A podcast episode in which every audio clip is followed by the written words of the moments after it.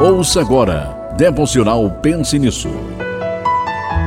Pastor George Hércules, as boas notícias. A ressurreição de Cristo prova, número um, que Jesus é Deus e que tem todo o poder.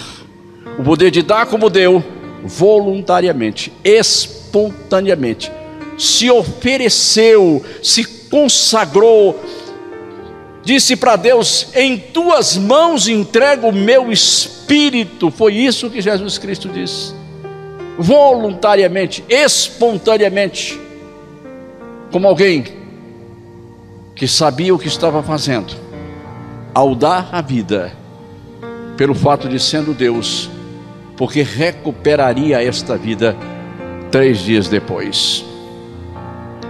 A ressurreição de Cristo é importante para provar o poder de Deus. Mas a ressurreição de Cristo também, amados irmãos, é importante porque oferece esta mesma possibilidade para nós.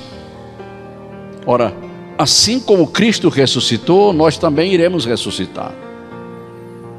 Assim como Cristo no terceiro dia, depois da morte, ressuscitou, nosso Senhor disse que depois que nós morremos, nós vamos também ressuscitar. E nós estamos aqui hoje para celebrar a vitória da vida sobre a morte. Sim, Jesus Cristo morreu.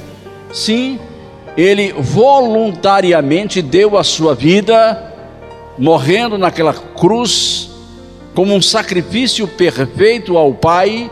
Deus recebeu, portanto, este sacrifício mas ele, naquele dia que morreu, a morte não foi o fim de Jesus. Ao contrário, como a própria Escritura previa, como havia profecia, Cristo haveria de ressuscitar como ressuscitou naquela manhã ou naquela madrugada do primeiro dia, conforme os relatos que nós lemos nos Evangelhos de Nosso Senhor e Salvador Jesus Cristo.